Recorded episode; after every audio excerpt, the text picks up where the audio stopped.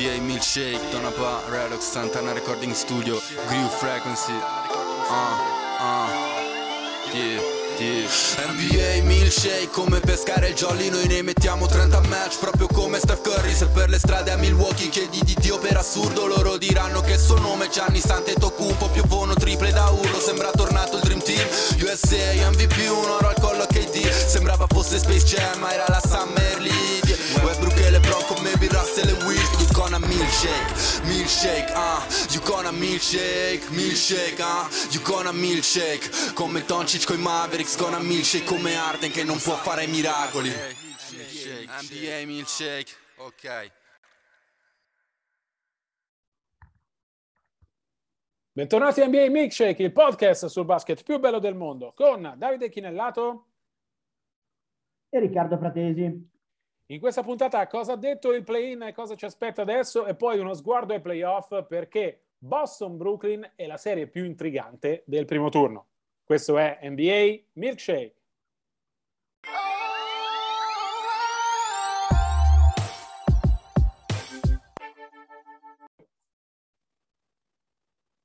Cominciamo dal play-in, Riccardo, riepiloghiamo brevemente quello che è successo finora. Allora, nella prima giornata la vittoria di uh, Minnesota sui Clippers che spedisce a ovest i Wolves nel tabellone principale dei playoff come eh, testa di serie numero 7. Affronteranno quindi Memphis con gara 1 a partire da sabato.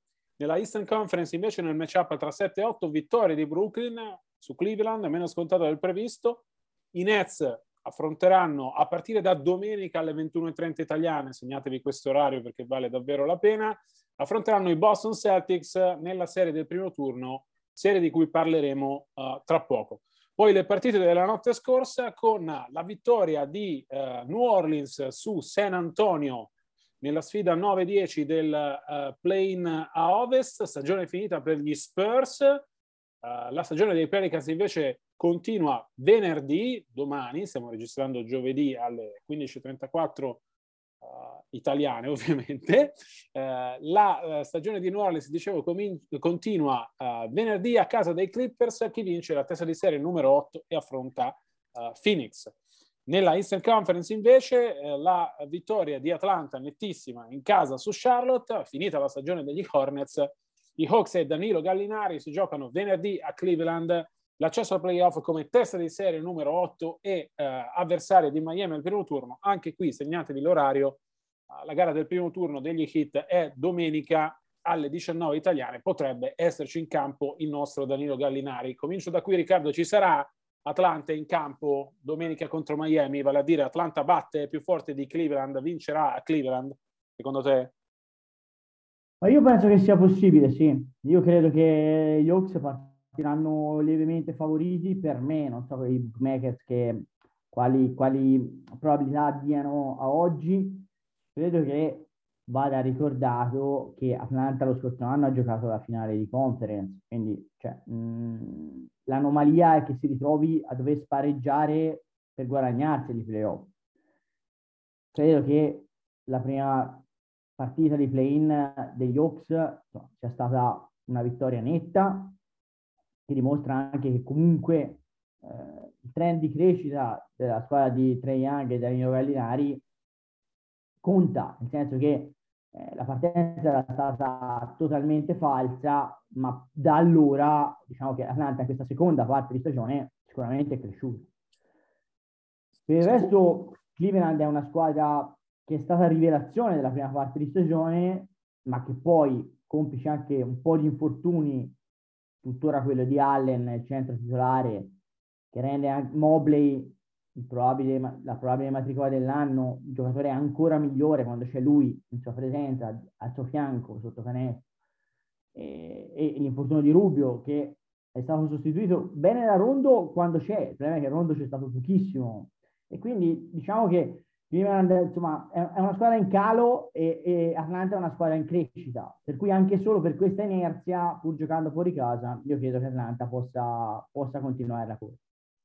D'accordo con te Riccardo sul ruolo di Atlanta come eh, leggermente favorita, mi hanno impressionato gli Hawks, uh, hanno giocato una partita quasi perfetta nella, nella vittoria su Charlotte, mettendo in mostra tutto quel potenziale che sono riusciti ad esprimere eh, solo a tratti nella stagione. No? Atlanta è sempre prigioniera di questo fatto di avere tantissimi giocatori eh, che possono dare un contributo. Credo che raramente durante la stagione eh, gli Hawks siano riusciti ad usare quest'arma a loro vantaggio. La partita di Charlotte, la partita con Charlotte, scusate, è stata però una di queste, una di quelle gare in cui la forza, la, la, profondità di Atlanta, anziché diventare un boomerang, si trasforma in un'arma vincente. Anche perché Trey Young, eh, complice la difesa ottima di Charlotte su di lui nel primo tempo, finalmente ha giocato da leader, cioè ha capito che con due difensori addosso non poteva e non doveva fare la differenza da solo, ma doveva coinvolgere i compagni. Come ha detto lui poi nel post partita, è bello quando vedo i miei compagni che uh, si accendono e riescono a fare la differenza. Cleveland, secondo me, sta pagando i troppi infortuni. Era prima dello stall break, era in corsa addirittura per un posto tra le prime quattro S. Non ci sarebbe stato niente di male se l'avesse ottenuto. Troppi infortuni a troppi uomini importanti. Jared Allen difficilmente sarà in campo venerdì, eh, anche se non è, non è, ancora scontato. Hanno fatto in modo che i Cavs abbiano frenato nettamente in quest'ultima parte di stagione siano usciti addirittura dalle prime sei, siano costretti a giocarsi quei playoff che pure meriterebbero e sarebbero i primi dopo uh, l'ultimo addio di LeBron James, siano costretti a giocarselo nell'ultima partita del play-in. Uh, guardando Ovest, Riccardo, credo che la vittoria di Minnesota sia la conferma di una squadra che ha un po' invertito la rotta, anche se eh, contro Memphis partiranno nettamente sfavoriti. Guardando a quello che ci aspetta invece, su chi punteresti, Clippers o Pelicans? Ma dico Clippers, sto scrivendo la preview, quasi finito per Gazzetta. Aspetto, eh. Per scrivere. Eh, sì, sì, no, arriva, quasi fatto. Ma, ma, mi sono fermato per milkshake. Eh, no, credo che i Pelicans siano pericolosi perché sono 13, sono 13 10 di record post-star game, avevo proprio le cifre davanti, e hanno il 3-1 degli scontri diretti in stagione è una squadra in salute che ha ritrovato il miglior Ingram dopo qualche partita di stop per un acciacco.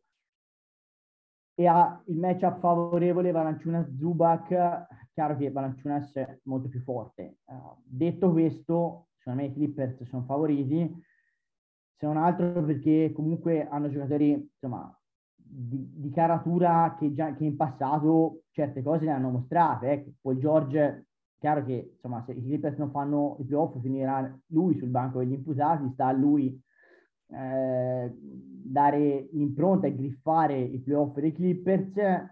Stesso Jackson, che a me certo non piace, però è un giocatore che lo scorso anno è stato decisivo nel trascinare in assenza di Leonard i Clippers nella finale di, eh, dell'Ovest, la finale di conference. Per cui credo che nonostante onestamente i Clippers abbiano fatto una brutta figura allenati malissimo tra l'altro eh, contro Minnesota ehm, credo che meritino comunque un'apertura di credito però ecco come, come, nella partita precedente credo che siano vantaggi non clamorosi eh. credo però ricordiamolo eh, insomma finora hanno sempre vinto le squadre di casa cioè le squadre che giocavano in casa che avevano una migliore testa di serie Mm, non sarebbe i Clippers hanno il vantaggio campo, invece stiamo dando entrambi Atlanta vincente a Cleveland. Sì, esatto. Eh, non sarebbe una sorpresa se i Pelicans vincessero alla Crypto.com Arena uh, di Los Angeles, onestamente. Non sono d'accordo, Riccardo, con le critiche a Lu. Ehm, magari nella partita specifica con Minnesota ci stanno, ma credo invece che durante la stagione abbia fatto un lavoro meraviglioso nel tenere a galla questi Clippers che vi ricordo sono senza Kawhi, quindi l'opzione numero uno. Hanno giocato più di metà stagione senza Paul George, l'opzione numero due. Uh, però New Orleans mi ha impressionato davvero tanto nella vittoria su San Antonio, soprattutto visto uh, quanta differenza fanno le stelle nei playoff. Ce lo siamo sempre detto, sembra una frase scontata, ma se guardate New Orleans, uh, San Antonio Uh, vedete una squadra trascinata dalle sue star, i Pelicans, McCollum ha fatto una partita super, Ingram ha fatto una partita super, Valanciunas ha fatto una partita super. A San Antonio sono mancate proprio le stelle, non solo perché Murray ha giocato male, frenato dai problemi di falli, mancava proprio lo star power che fa la differenza. Se andiamo a pesare lo star power di New Orleans e di, e di Clippers, Paul George è sicuramente il migliore giocatore in campo, però il secondo, il terzo e il quarto ce li hanno uh, i Pelicans. È vero che è più complicato giocare in trasferta ed è vero che il sold out uh, allo Smoothie King Center ha sicuramente aiutato New Orleans e ha un po' frenato uh, i giovani di San Antonio, però ecco, credo che lo star power in questa partita secca sia dalla parte dei Pelicans e che serva una partita meravigliosa di Paul George, che lo ricordiamo è rientrato non da troppissimo uh, dall'infortunio, per fare in modo che i Clippers vadano avanti e che trovino uh, Phoenix al primo turno come testa di serie numero 8.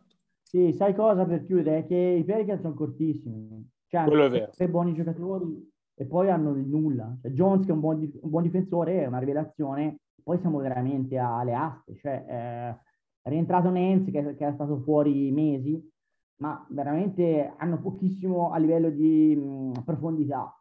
Clippers è vero che dopo George i tre migliori giocatori ce l'hanno gli avversari, anche se Reggie Jackson forse se gli dici che peggio di Valenciunas poi ci parli tu, però mh, il problema è che i Clippers hanno nove giocatori più che decenti, cioè sopra la media NBA. Eh, vedremo se recupereranno Kennard, che sarebbe importante, che al momento è fuori infortunato per un problema al flessore destro. Per cui mh, mm, è, vero, è, vero, che ne hanno tre da una parte e uno dall'altra, però è altrettanto vero che come uno dei tre va mm, in problemi di falli, veramente, cioè, non dico giochi 2 contro 5, ma sei in difficoltà. E questo credo che sia la sfida per Green, il coach eh, al primo anno dei Pelicans andando a giocare a Los Angeles.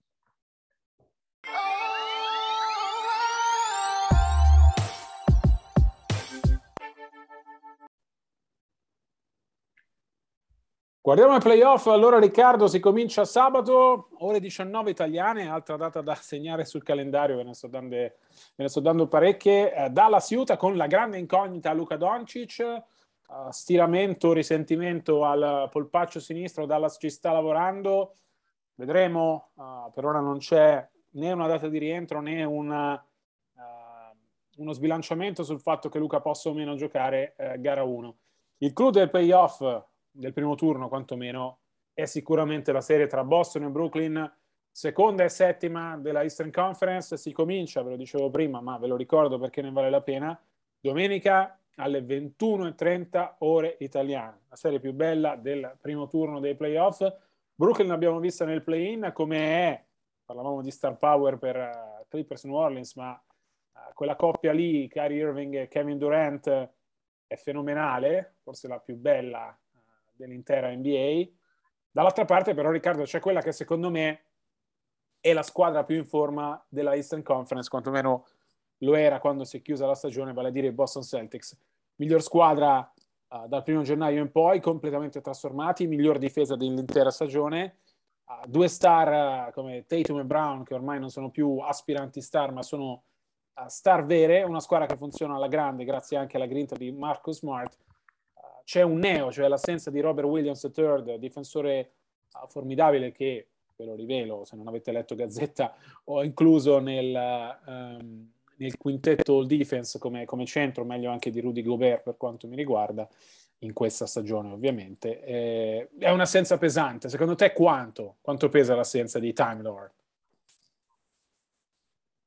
Ma un po' peserà, però io credo che un po' peserà anche se poi insomma, non è che dalla posizione di centro i Nets abbiano chissà cosa. È chiaro che a livello di fisicità e di protezione del ferro, anche contro le penetrazioni di un Durant e di un Irving, l'assenza di Williams peserà, quello è poco ma è sicuro.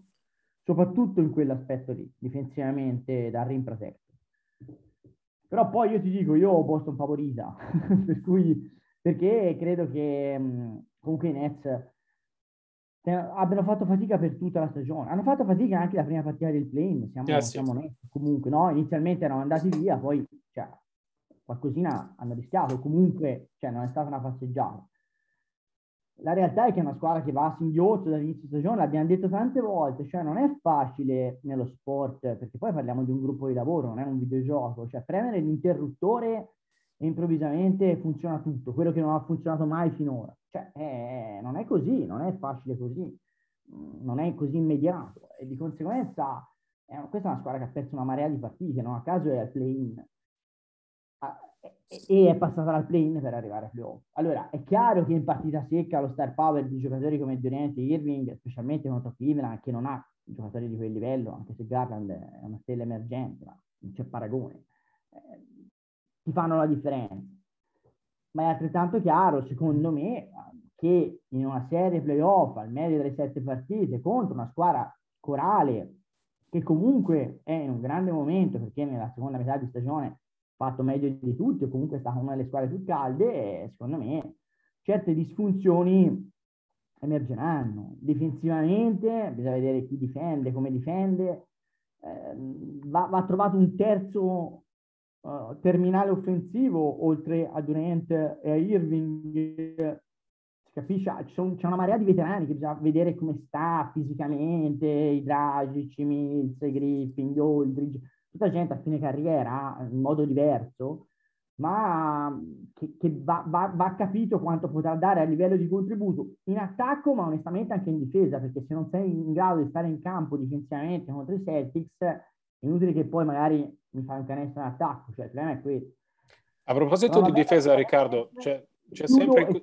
Vai, vai. la palla con questa, con questa cosa qua, con questo interrogativo qua e questa provocazione qua. Cioè, la, la, differenza la potrebbe fare ulteriormente la presenza o l'assenza di Simmons, in caso di presenza, vedere che impatto può avere, che può essere sia positivo che negativo per Brooklyn. Stavo proprio arrivando lì, Riccardo, e ci sono ovviamente uh, rumors che Ben Simmons possa tornare in questa serie. Uh, ti giro la provocazione con una domanda, nel senso, Ben Simmons non ha ancora giocato, anzi ha saltato, ormai lo possiamo dire, ha saltato l'intera regular season 2021-22. Quando era a Philadelphia per la querella con, con, i Sixers, quando è arrivato a Brooklyn ha ripreso ad allenarsi, la schiena l'ha costretto a fermarsi e a perdersi tutto il finale di regular season. Siamo ai playoff, siamo nella serie più intrigante del primo turno, siamo in una serie in cui sono d'accordo con te, Brooklyn comincerà da sfavorita, nonostante abbia forse possiamo discutere sul valore di Jason Tatum, però insomma mi sento di dire che Kevin Durant e Kyrie Irving sono ancora un gradino sopra, no? quindi Brooklyn ha probabilmente i due migliori giocatori della serie. Io adoro Jason Tatum, però secondo me è ancora un gradino sotto a questi due.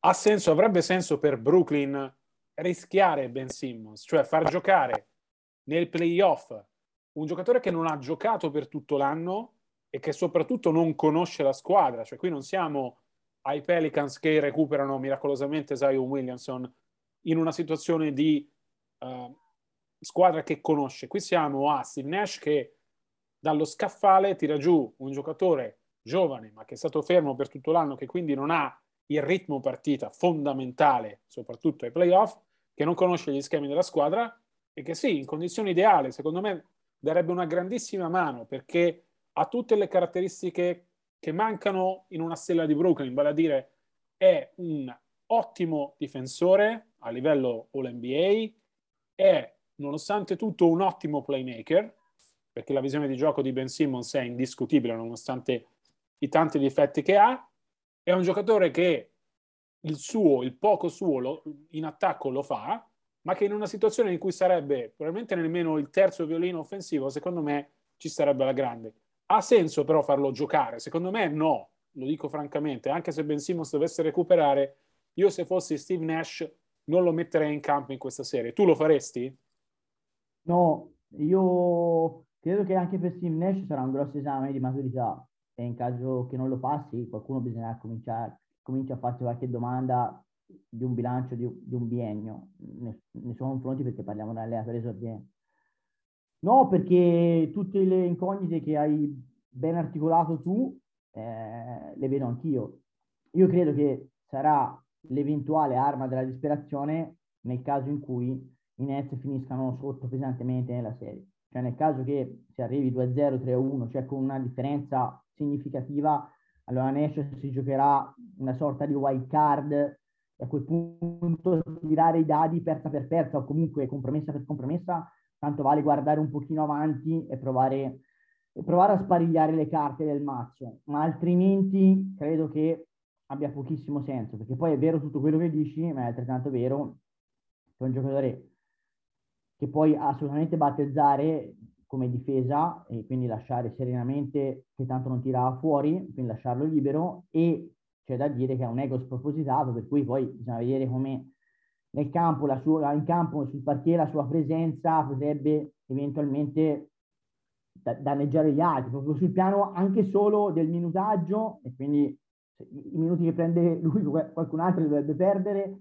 delle responsabilità, della vetrina, di, di mille cose. Per cui secondo me non è il caso di, di prendersi un rischio dal pronti via, se poi le cose dovessero andare molto a sud, è chiaro che come arma, anche per salvare un pochino eh, pararsi le terga e, e, e, dire no, io le ho provate tutte, che nel caso a quel punto Nash eh, passerà a, a, al salvagente Simmons che funzioni o meno.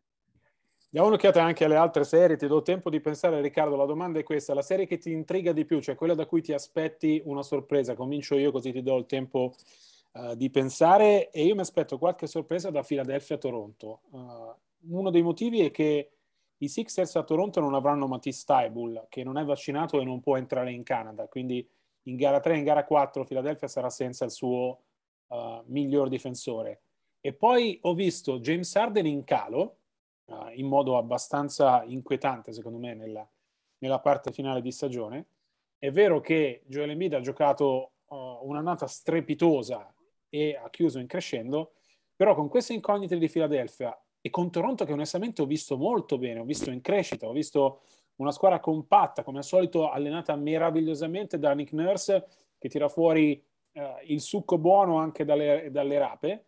Eh, credo che col, col, vantaggio di non avere il miglior difensore contro, con Siakam che è tornato ad essere importante, con Van Vliet che è tornato ad essere importante, con Scary Barnes che sicuramente un rookie che si misurerà sul palcoscenico più difficile, più importante, ma la testa, soprattutto, oltre che il talento, per fare bene, credo che Toronto abbia quello che serve per fare lo sgambetto a Philadelphia, che è una squadra che tutto sommato, nonostante abbia Arden da uh, fine febbraio, quindi da un mese e mezzo, qualche incognita strutturale secondo me ancora ce l'ha. Per cui non vi dico che Toronto batte Philadelphia, però che è una serie molto più aperta di quelle che possono essere magari le previsioni della vigilia che hanno i Sixers favoriti.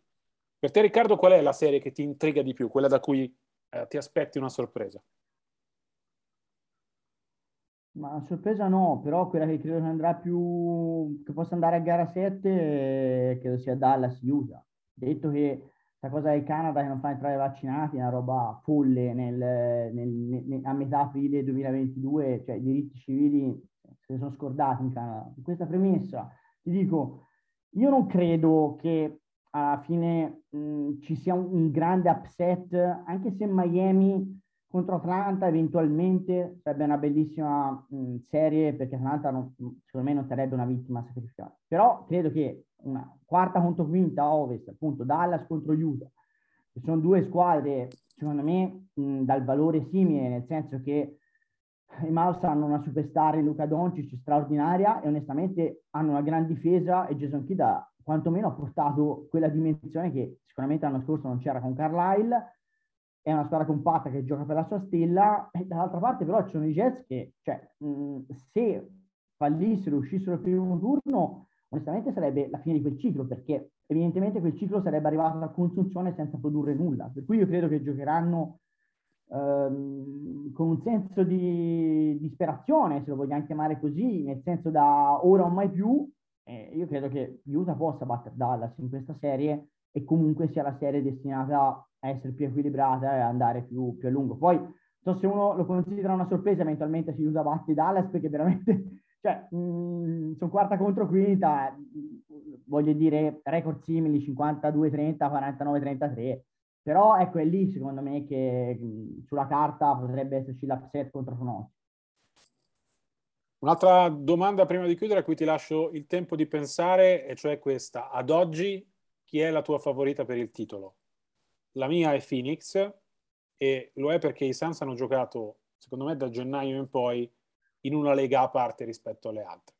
Sono abituati a questo palcoscenico, nel senso che vengono dalla cavalcata fino alle finals dell'anno scorso, giocano con dentro il fuoco sacro di chi ha qualcosa da, ri- da dimostrare. Mi ricordano in questo un po' gli Spurs uh, dell'ultimo titolo, quelli del 2014 che persero uh, le finals contro Miami e per tutta la stagione rimuginarono uh, su quel titolo perso. Ricordo i racconti di Marco Bellinelli, ma ho avuto modo di parlare con Manu Ginobili di recente nella sua conferenza stampa dopo l'ingresso nella Hall of Fame. Anche lui ricordava quel titolo come il primo giorno di training camp. Pop avesse mostrato per tutto il giorno uh, gara 7, le ultime gara 6 e gara 7 di, di, quelle finals, accendendo quel fuoco sacro che San Antonio si è portata poi dentro per tutta la stagione. In più, secondo me, Phoenix è una squadra di estremo talento e più forte dell'anno scorso, grazie ai ritocchi che ha fatto nella panchina. Javel McGee, un cambio perfetto per DeAndre Ayton. Uh, c'è modo di sostituire Chris Paul, un po' perché Devin Booker è cresciuto ulteriormente, non a caso l'ho inserito nel mio ballot per, per l'MVP eh, non come MVP, per cui ho votato Jokic, ma... Scusa, chi hai dato MVP? Perché qui la gente chiede, eh? Cioè... ho, dato, ho, dato, MVP Nicola Jokic, mi hanno chiesto anche, do una delusione ai tifosi canadesi, sono stato subissato di domande su Twitter da un, uno squadrone di tifosi canadesi che mi chiedeva alla fine se avessi votato Scotty Barnes per rookie dell'anno, la risposta è no, ho votato Evan Mobley eh, rookie dell'anno e Scotty Barnes terzo. A me il PR di eh, la stampa di, di, Detroit mi ha mandato la candidatura di Cunningham, ma io non voto amici, cioè, sì, sì, sì. grazie del pensiero, è apprezzatissimo, ma, ma it's not me. L'ho ricevuto anch'io e anzi io ringrazio invece i PR di Toronto che hanno mandato in redazione ieri un pacco che ha fatto invidia dei colleghi con gadget che vanno dal Monopoli di Fred Van Vliet a un martello vero per uh, Pascal Siakam, a un meraviglioso uh, lettore CD da parete. I CD eh. stranamente si usano ancora, io qualcuno ce l'ho, uh, per, per, la candidatura di, di Scotty Barnes appunto a, a, rookie dell'anno. Però dicevo Phoenix perché è davvero la squadra più profonda, la squadra anche abituata a questo tipo di palcoscenico, la squadra che ha il miglior il coach dell'anno, Monty Williams, a proposito di voti, che Chris Paul un giocatore, a proposito di chi ha dentro fuoco sacro, no? uno che vuole togliersi quest'ultima soddisfazione, mettersi quell'anello al dito che manca alla sua straordinaria carriera. Non credo che sarà tutto in discesa perché poi eh, se dovesse uscire di nuovo Milwaukee da est sarebbe complicato, così come se uscisse Boston, eccetera, eccetera. Ma in questo momento, alla vigilia dei playoff, secondo me Phoenix è la squadra da battere. E adesso ti passo la palla su chi vedi tu ad oggi favorita per il titolo. Allora, Phoenix è la risposta giusta, anche se c'è sempre l'incognita della salute e, e, voglio dire, incrocio le dita per primo di Chris Paul, che credo sia ora o mai più e si metterebbe un titolo, onestamente. Però io credo che Milwaukee no, non sia la risposta sbagliata e quindi ti do Milwaukee come alternativa. Perché comunque credo che siano i campioni in carica, abbiano trovato non solo una quadra a fine stagione con tanti rientri dei giocatori infortunati ed è fondamentale arrivare a playoff al meglio, alla fine è quello che conta di più per una squadra che dall'inizio è ripartita a partita in stagione per ripetersi, non per dominare la regular season, non gli poteva fregare di meno. E poi perché credo che abbia pescato anche uno spicchio di tabellone favorevole, nel senso che con tutto il rispetto per Chicago, che è stata la rivelazione della prima parte di stagione, è una squadra impicchiata e avere un primo turno meno complicato certo di quello di Boston che per dire si è presa Brooklyn ma persino meno complicato di quello di Philadelphia che si è presa Toronto. Ma anche onestamente forse nel caso in cui Atlanta faccia il turno meno complicato persino degli Heat che avrebbero comunque la squadra finalista della, Western, della Eastern Conference dello scorso anno gli Hawks al primo turno come incrocio io credo che aiuti perché poter non far giocare 40 minuti a partita i tuoi big, eh, tenerli più riposati, evitare più infortuni possibili, cercare di chiudere soprattutto delle serie prima possibile proprio per risparmiare energie e, e riposare tutta la, la, rotazione sarebbe un grosso vantaggio. Con questo non voglio dire che finirà 4-0, però è chiaro che rispetto ad altre serie l'accoppiamento di primo turno è sicuramente un accoppiamento sulla carta, risultati nella mano, recenti risultati nella mano, molto più propizio e poi alla fine i titoli si vincono anche così. Cioè, chiaro che se partiti ogni volta, eh, ogni volta dai tutto sul piano fisico, mentale, eh, dai l'anima, è chiaro che arrivi un po' svuotato la serie dopo, ma questo è naturale.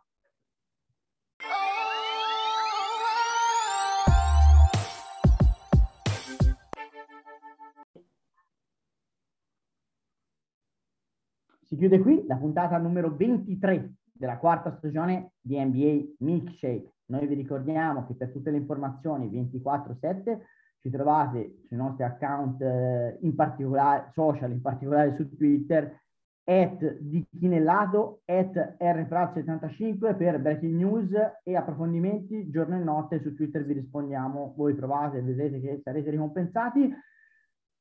Le musiche sono una coproduzione Blue Frequency, Donna Ba e noi. Come sempre vi diamo appuntamento a martedì prossimo, siamo andati a giovedì perché aveva più senso tecnico questa settimana e cerchiamo di essere elastici e non dei muri di cemento armato proprio per venirvi incontro di servizio in base a quello che è il calendario NBA. A presto con NBA Mitchell.